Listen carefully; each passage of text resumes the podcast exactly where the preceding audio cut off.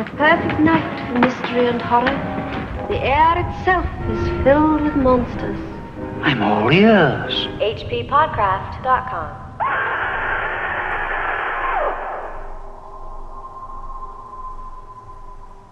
It happened that in the midst of the dissipations attendant upon the London winter, there appeared at the various parties of the leaders of the ton a nobleman, more remarkable for his singularities than his rank. He gazed upon the mirth around him as if he could not participate therein. Apparently, the light laughter of the fair only attracted his attention, that he might by a look quell it and throw fear into those breasts where thoughtlessness reigned. Those who felt this sensation of awe could not explain whence it arose. Some attributed it to the dead grey eye, which, fixing upon the object's face, did not seem to penetrate, and at one glance to pierce through the awkward inward workings of the heart, but fell upon the cheek with a leaden ray that weighed upon the skin it could not pass. His peculiarities caused him to be invited to every house. All wished to see him, and those who had been accustomed to violent excitement, and now felt the weight of ennui, were pleased at having something in their presence capable of engaging their attention. That was the opening few lines of Dr. John William Polidori's The Vampire, in what seems to be a description of my co-host, Chad Pfeiffer. You're listening to the H.P. Lovecraft Literary Podcast. Here at HPpodcraft.com, I'm Chris Lackey. I'm Chad Pfeiffer. Is that describing me because I'm noble and remarkable, or because I just ruin it when people are having a good time? No. That's because that's what Lord Ruthven does. He comes in there, people are laughing, he looks at them, and they all... I've been that person. Somebody's making a joke like, that guy looks like Frankenstein. I'll be like, actually, Frankenstein's the name of the doctor, not the creature he created. So you guys shouldn't be laughing about that. I'm sorry. I just figured you go, well, thank you, because he was a very handsome scientist. That would be another way to ruin it. Well, that would be the more charming way. But let's not get started on Frankensteins. This is March. And as we all know, March belongs to Draculas. March is for Draculas. This is a very special event as part of Monster Party 2014. And we've actually got some partners on board who are bringing it to you. That's right. This week, the H.P. Lovecraft Literary Podcast is brought to you by Squarespace.com. I love this site. Squarespace is an all-in-one platform that makes it fast and easy to create your own professional website or online portfolio. And we'll say right now, if you want a free trial and 10% off your first purchase, you can go to Squarespace.com right now and use offer code HPL. Why do you love these guys? Their websites are beautiful. It's really simple to use. It's not just a template. It gives everything a very unique feeling. Yeah, really good design. Easy to use, too, which is important to me because I'm not that bright, for one. And then also I fear technology. This made me feel very comfortable. Everything's drag and drop. You can add content from your desktop. You can rearrange the contents in your page. It all makes sense. Simple user interface. And if you do get confused, they've got a really amazing support team that works 24/7. You can give them a call and they will help you out immediately. Yeah, it starts off at $8 a month, and that includes a free domain name if you sign up for a year. So also, it has e-commerce platforms, so if you want to set up shop and sell things, you can do it quickly. And you don't need a credit card to start building your site. So you can go there, play around, set up some stuff, and see if it's for you. Use the offer code HPL, and you get 10% off your first purchase. And it's a way to show support for us. This is a sponsor, so if you show them love, they're going to show us love back, and everybody's in love. So it works out. Speaking of reading, we've got a literary sponsor. We do. We've got an anthology book called World War Cthulhu, a collection of Lovecraftian war stories with illustrations published by Dark Regions Press. It is hard for me to read mythos stuff that's not for the show, but sometimes there'll be a cool extra something that makes it attractive to me. And I think this war theme gives it that focus. There's stories about the two world wars, the Cold War, the Mexican-American War. They've got child soldiers in Zimbabwe. Yeah, I loved the first story in the book is by John Shirley, and it takes place in a future war. I don't want to say too much about it, but there's an alien invasion, and it's not something that we've seen before. The solution to it is pretty surprising, so I really recommend that story. I assumed there was some King in Yellow. I went straight for a story called Cold War Yellow Fever, which was set in the Cuban Missile Crisis. Certainly satisfied what I was looking for. William H. Pugmire, To Hold Ye White Husk. It picks up from the beginning of the temple, where the soldiers are fleeing the boat and the Germans torpedo it. I think people that listen to this show are really going to appreciate those references. Bob Bob Price, friend of the show, he's got a story in this anthology as well, and I totally dug it because it's about the Trojan War. This book is not yet available, right? It's an Indiegogo campaign. And you can be a part of it. There's many different levels to get involved. I am participating in it. Mm-hmm. I think you should too. World War Cthulhu, a collection of Lovecraftian war stories with illustrations.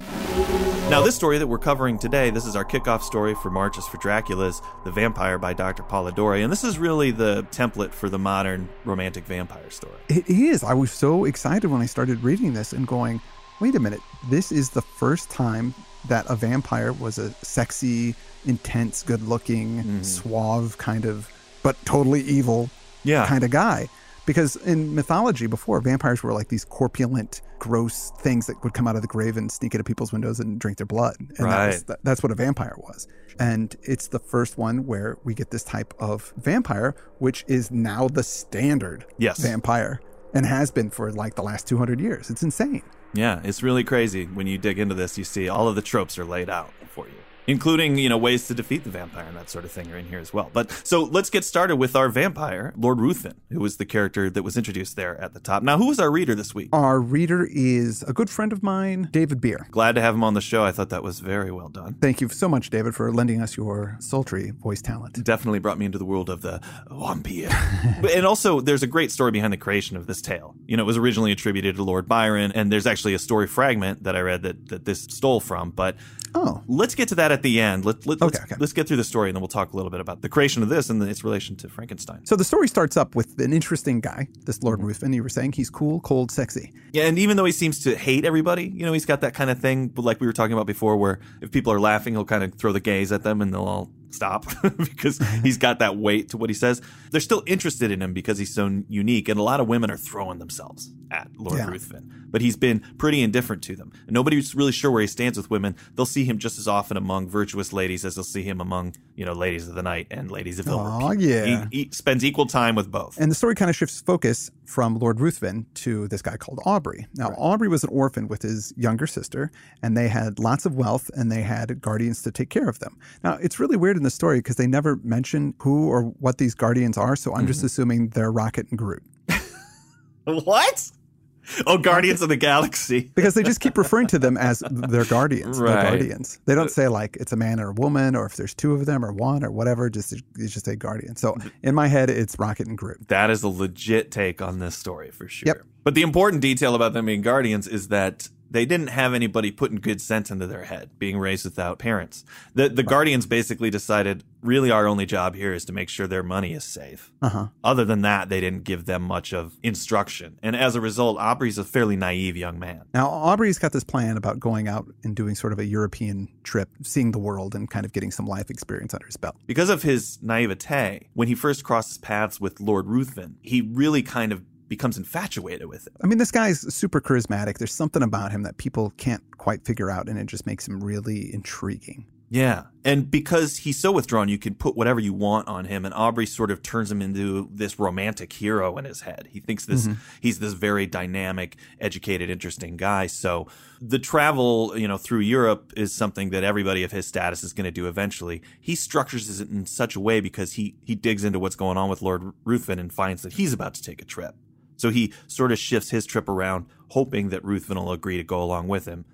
And lo and behold, he does. He does. I also thought this was an interesting way of introducing Ruthven's power over people. Because you really get inside Aubrey's head, but isn't it that he kind of seduced him without even trying? He put him into his thrall, sort of. Yeah. Mm-hmm. But Aubrey's clueless. He just thinks, well, I'm moving my trip around for Lord Ruthven because I like him. This is my decision to do that. Yeah, he thinks he's doing everything. He's manipulating the situation so that he can get Lord Ruthven to go do this thing with him. But in reality, it's Lord Ruthven that's playing with him. Exactly. Traveling with Ruthven, Aubrey really learned that Ruthven is into his vices. He loves gambling, but he does it in strange ways. He'll lose a lot of money sometimes. Yeah. And not really care. Whether he's losing money or winning money, always the same expression on his face. He's kind of a Duchovny kind of dude. You know, he's like, you can't really tell what's going on back there. This section here where they describe the things that Ruthven is doing on their trip. We say this is the template for the modern vampire story, but I really feel that this is the stuff that's missing now. There are a lot of cosmetic things about the vampire that have carried through. The fact that they drink blood, that they have special powers, that they have special weaknesses, and that they have high emotions. They're apt to fall in love with people, and cross oceans of time for them, and all that kind of stuff. But this character of Ruthven is more of a vampire than in just the fact that he slakes his thirst on human blood. Yeah. He's a vampire in that he will figure out what is needed to give or take from you in order to bring you low. And he will give or take that thing from you. And we see this exercise through his gambling. Right. If it's a young, rich fellow who's out on the town, he'll go ahead and take all of his money. Just rook him. Destroy him.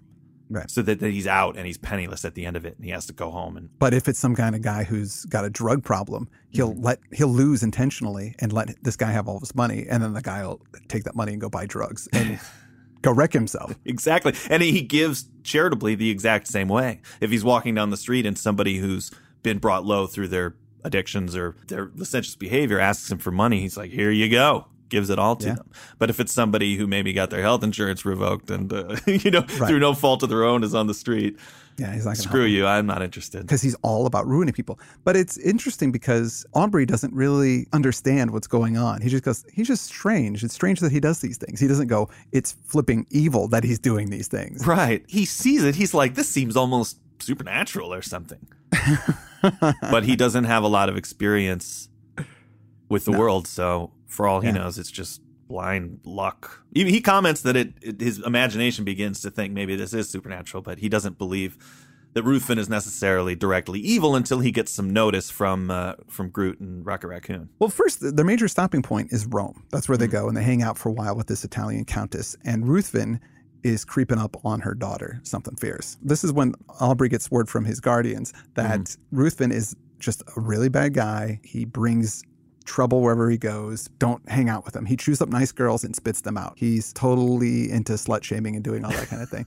He's he's not cool. It's true. Well, that's, because he left behind when he split. People didn't realize it, but he left behind a lot of ruined women. Yeah. And the ones that he hooked up with after he was gone were just like, fine. It says, since his departure, they'd thrown even the mask aside and had not scrupled to expose the whole deformity of their vices to the public gaze. So not only did he destroy the virtue of these women, he changed their personalities. They've stopped being good little girls, and now they're all in their, they're Sandra Dee at the end of Grease. They're not in the beginning anymore. They're all in their leather, tight black pants, smoking. God bless them. So Aubrey decides he's going to hightail it out of there, and he leaves a note for the Countess telling her what Ruthven is up to and that he's creeping on her daughter and to watch out for him. He directly puts himself in the way of Lord Ruthven's victim. I think he thinks that he might get away with that without Ruthven knowing. But the fact that he yelled at him about it and then left his company makes it pretty clear. So he says this thing because he kind of talks to Ruthven about it. He's like, that daughter, she's really nice. Maybe you should not be messing with her or hanging out with her. Yeah, what are you going to do when you go over there later in the night? Yeah, because I know you're going over there and you're not supposed to. And Ruthven answers that his intentions were such as he supposed all would have upon such an occasion, and upon being pressed whether he intended to marry her, merely laughed. Yeah. He's a player, dude. It's funny because they've given him this character of being so distant and inscrutable. And then when he does that, it's such a player move. Yeah. What do you think I'm going over there for? Well, Art, you'll marry her after you bet her. What? No. Which is funny because it's kind of the first real emotion we get out of Ruthven. Yeah. It's like he laughs at this idea, He thinks it's hilarious. So evil. I love it. He ditches Ruthven, goes from Rome to Greece, Athens specifically. He takes up residence in a house and decides he wants to study ancient texts and history and, that kind of stuff. So that's the kind of guy he is, Aubrey is. Mm-hmm. He's total square. He's not like windsurfing or meeting girls or going to dances and stuff like that. He's collecting antiques. He likes ancient places. He wants to uncover living history in the places that he visits. That's what he's which unfortunately is what he's going to do, really. The house that he's staying at, he's staying with a family. There is a beautiful woman there named Ianthe or Ianthe. There's two different pronunciations of it, but I'll say Ianthe. She's just beautiful, like inside and out. She's just really sweet. She's really interesting. She's thoughtful. She's beautiful. Mm-hmm. And she goes with him on his antique roadshow, and checks out all the stuff that he's doing. And he just loves her company so much. And it's super evident that the author is super into her because there is a huge paragraph about how flippin' beautiful she is and how interesting she is. Yeah. It almost seems like maybe the author was basing it off of somebody. Or it's the magic pixie dream girl. He just wrote in the thing that he wishes he had. I want some little native girl who skips next to me and she loves everything I love. She also serves a point in terms of plot. And then, turning to subjects that had evidently made a greater impression upon her mind, would tell him all the supernatural tales of her nurse. Her earnestness and apparent belief of what she narrated excited even the interest of Aubrey.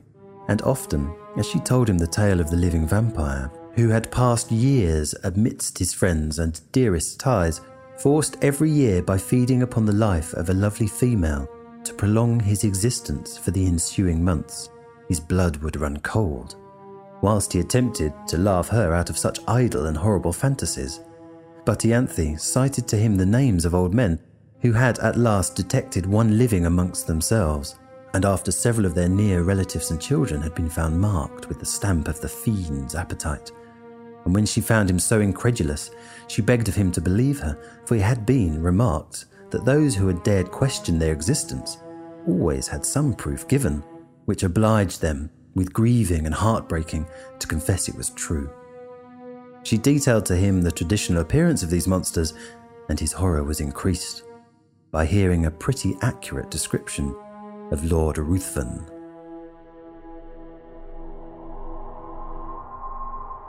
And was he convinced by this, by her tale? No. No. Would you be? Probably not. Why wouldn't he be skeptical? The most he's seen is that there's been a lot of coincidences of bad luck in the wake of Lord Ruthven, and also that Lord Ruthven plays fast and easy with women's virtue, all of which is negative, but none of which implicates him as a vampire necessarily. So even though she's suggesting that, it does, somewhere in the back of his head, he's registering that that's true. That's why his blood runs cold. But I need to stress, he's so into this girl. And he is, because he's considering marrying her. And that's a huge deal because he's a rich Englishman that would be marrying a Greek peasant. And, you know, that would be a problem. So he's like holding back his emotions to not get involved with her, but he really wants to. She's kind of clueless about it, though, right? She doesn't really know that he's into her. She's too young and innocent to see that he's saying, "Why don't you tell me more about those antiques?" Yeah, he's rubbing his own leg, and she's just like, "Oh, sure," dancing around. Oh, golly. Strap of her dress keeps falling down the shoulder. Oh, getting undressed accidentally. I want to know more about this character of Aubrey. Tell me more about the vampire. So young. You so Greek.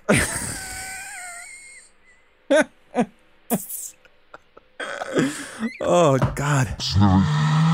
So anyway, he's on his whole antiques trip, and he's going to go on this journey. Yeah. But it's going to take a long time. And if he's going to be out there all day, he would be coming back through these scary woods at night. And Ianthe and her parents both say, don't go to these woods at night. They're horrible. They say it's described as the resort of the vampires and their nocturnal orgies. Well, hearing it from you is kind of scares me, but could you have the girls say it to me about the orgies? Nocturnal orgies, you say? Yeah, he doesn't listen to him, though. But see, there we're getting that Dracula townspeople don't go down there stuff. But hey, dude, this predates Dracula. I know. That's what's so remarkable about this story is, like, it feels like everybody ripped this thing off. I know. Well, yeah, it's because it's well done. So he goes off on his trip. And, of course, he sets off too late, realizes it's getting dark, and he's still in the woods. So he tries to get the horse to go faster. But it gets to be nighttime and... storm comes in, too. Thunder's rolling. And... yeah, and then a lightning strike happens nearby. It freaks out his horse. His horse goes running off into the woods, keeps running until he just gets tired. He stops, slows down, and they're by this old hovel or hut. And he's going to check this out. Dismounting, he approached, hoping to find someone to guide him to the town, or at least trusting to obtain shelter from the pelting of the storm. As he approached, the thunders, for a moment silent, allowed him to hear the dreadful shrieks of a woman mingling with the stifled, exultant mockery of a laugh, continued in one almost unbroken sound. He was startled, but roused by the thunder, which again rolled over his head, he, with a sudden effort, forced open the door of the hut. He found himself in utter darkness. The sound, however, guided him. He was apparently unperceived, for... though he called, still the sounds continued, and no notice was taken of him. he found himself in contact with someone whom he immediately seized when a voice cried, "Again baffled!" to which a loud laugh succeeded, and he felt himself grappled by one whose strength seemed superhuman. Dearly as he could, he struggled, but it was in vain. He was lifted from his feet and hurled with enormous force against the ground. His enemy threw himself upon him, and kneeling upon his breast, had placed his hands upon his throat.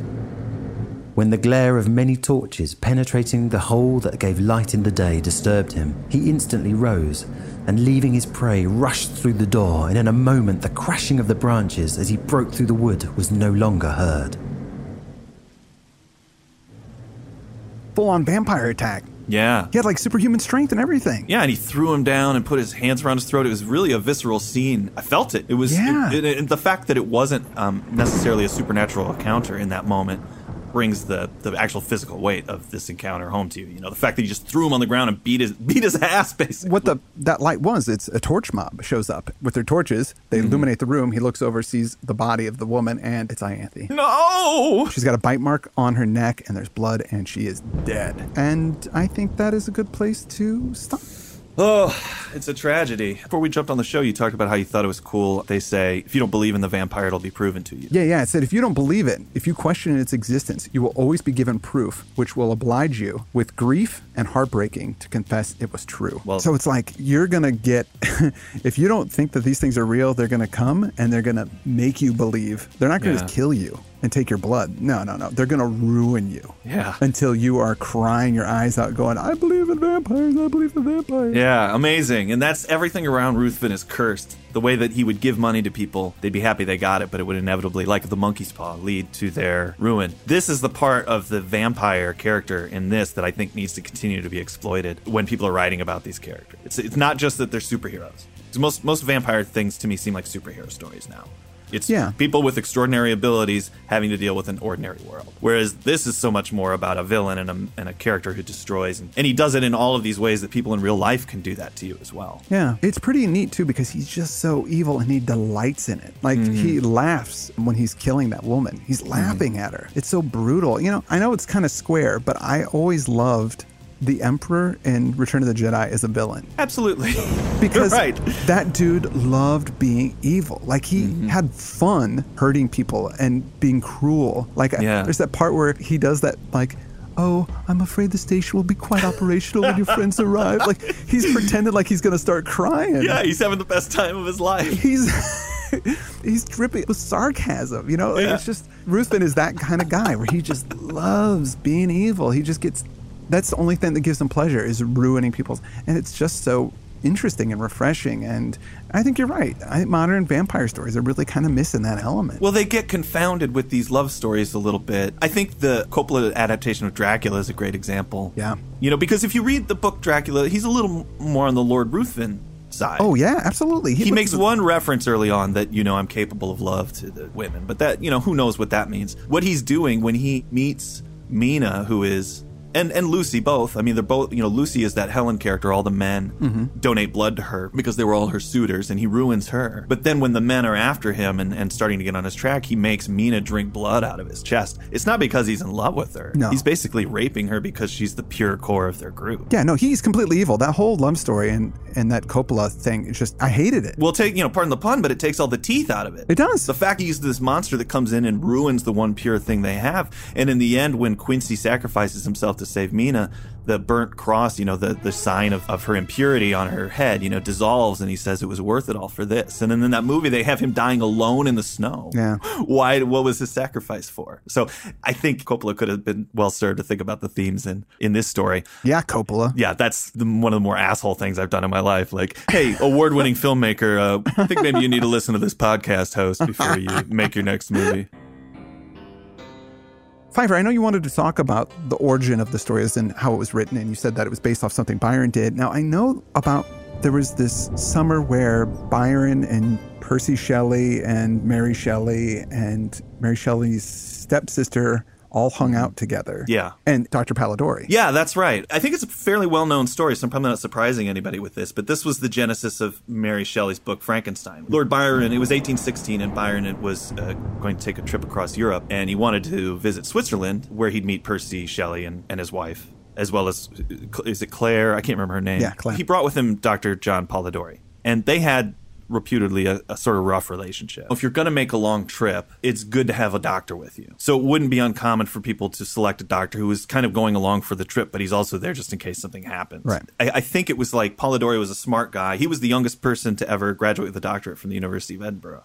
Right. He was a good conversationalist, so that's sort of why Byron had him along. But when they arrived in Geneva, Polidori did not like the Shelleys, or at least he didn't like Percy Shelley. He sulked around. They were always talking about poetry, and he couldn't quite dig on it. You know, it was like a bad situation. But there was this really nasty weather. By the way, I'm getting a lot of this from the Penguin Book of Vampire Stories, which was edited by Alan Ryan. I picked this up in 1987, so I dug it out because this is where I first learned about this whole situation. Right. That was called The Year with No Summer because the weather was so bad. They were spending time within the Villa Diodati, which is where they were all staying on the shores of Lake Geneva. They were passing the time by reading ghost stories to one another. And those come from some pretty interesting sources that we could talk about in future episodes. Because the mood and the circumstances, they decided, let's all write a ghost story. I think it might have even been Byron's idea. Right. And this is when Mary Shelley dreamed up the idea for Frankenstein and started writing it, actually. The other things that happened, it said Shelley, who had earlier written 2 Gothic novels that he published privately, lost interest quickly, didn't write anything. Byron wrote out a fragment of a story. It says, poor Polidori, as Mary Shelley later reported, had a terrible idea about a skull-headed lady. I have to differ with Mary Shelley's opinion there. That sounds like an incredible idea. Yeah, dude, I'm on board. A skull-headed lady? Sign me up. Anyhow, so much more fighting happened. It seemed like it didn't end well. Skip ahead to 1819. Mm-hmm. The New Monthly Magazine was published, and it had a story in it called The Vampire, which was said to be by Lord Byron. Mm-hmm. The story that we just read, they're started into here. Next month's issue, however, had this letter from Dr. Polidori in which he said, no, that's mine. It's based on a story Byron started, but that he abandoned back in that summer in 1816. So that's basically the truth. And a lot of people say the character of Lord Ruthven was kind of a parody. Yeah, based on Byron. Of Lord Byron, yeah. It was kind of a dig on him. So that's how it came about. I read the story. It shares 2 basic common plot points. The first is that there's a young man who wants to hang out with this sort of inscrutable nobleman. In that story, his name is Augustus Darvell. Augustus Darvell is who would become Lord Ruthven in this story. But basically, the younger man adjusts his traveling schedule, hoping that the older man will go with him. So there's that commonality. Mm-hmm. And then they travel. As they're traveling, the older guy, he gets more and more weak and sullen. And when they arrive finally at this graveyard very far away, he says, I'm going to die here. But when I die, I want you to cover it up, and I don't want you to reveal to anybody that I'm dead. And that hasn't happened yet in The Vampire, but that is going to happen. And that's the only other plot point that it really shares. Mm-hmm. So Polidori really ran with this and came up with a pretty cool. And it's the flippin' writing. It's really good writing. Yeah, it is. This is a really good story. It's exciting to be reading something like this, especially after Camp with the Dog.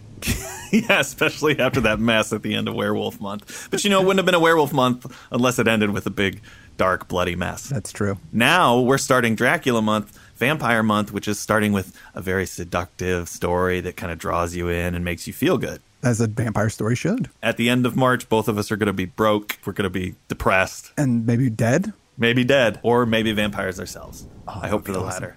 I can look at you finally with my vampire eyes. I just want to let folks know that this is our free show of the month. If you want to hear more of us and to hear the second half of the coverage of this story, subscribe. Yes, please subscribe. We're at witchhousemedia.com, or you can just link out from HPpodcraft.com.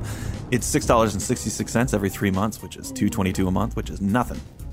You get lots of weird fiction enjoyment for it. So please subscribe so you can hear the second half of this story. This free episode is brought to you by our sponsors. Squarespace.com, the all-in-one platform that makes it fast and easy to create your own professional website. If you go there now, you can use offer code HPL to get 10% off your first purchase.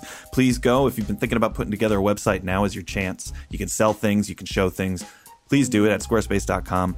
It supports our show, and it supports a great company. And our second sponsor is World War Cthulhu, a collection of Lovecraftian war stories with illustrations, published by Dark Regions Press. And it is an Indiegogo crowdfunding project, so you can get involved at a low end if you just want some digital versions of this stuff, or you can go higher and get involved. And there's some great artistic things, like you can get in on a high level, you can get a painting by one of the illustrators. And it's oh, wow. Yeah, there's a lot of great offers on there, so go check it out. It's on Indiegogo.com. Just do a search for for World War Cthulhu or link to it in our show notes. 19 stories by some authors that we really want to support because they're doing great work. So please check that out. Now, this is Marches for Draculas, and we're going to end the show. I normally don't play songs, you know, as we go out. If we do, it's from a band we know or it's something specifically related. But there is one track that I think is so appropriate to kick off this month. So I'm going to send you all out with a song. It's by an artist named Desmond Dekker. Folks in the reggae and ska community might know who he is, but this is a 1964 track that he put out called Dracula, and I think it is one of the most fabulous songs ever written. So I'm going to leave you with that. Thanks so much for tuning in. With that, I'm Chad Pfeiffer. I'm Chris Lackey, and you've been listening to the H.P. Lovecraft Literary Podcast at HPpodcraft.com. One rainy night, as I was walking on the beach, I met a girl. Believe me, folks, she was fabulous.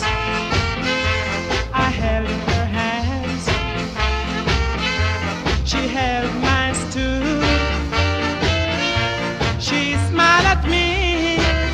Believe me, folks, she was a Dracula. So beware, my friends, for she's pretty smart. She has a face like an angel, that's like blazing fire. Her teeth is gruesome, ready to slick your veins. Do not fall in love for that girl. She is a Dracula.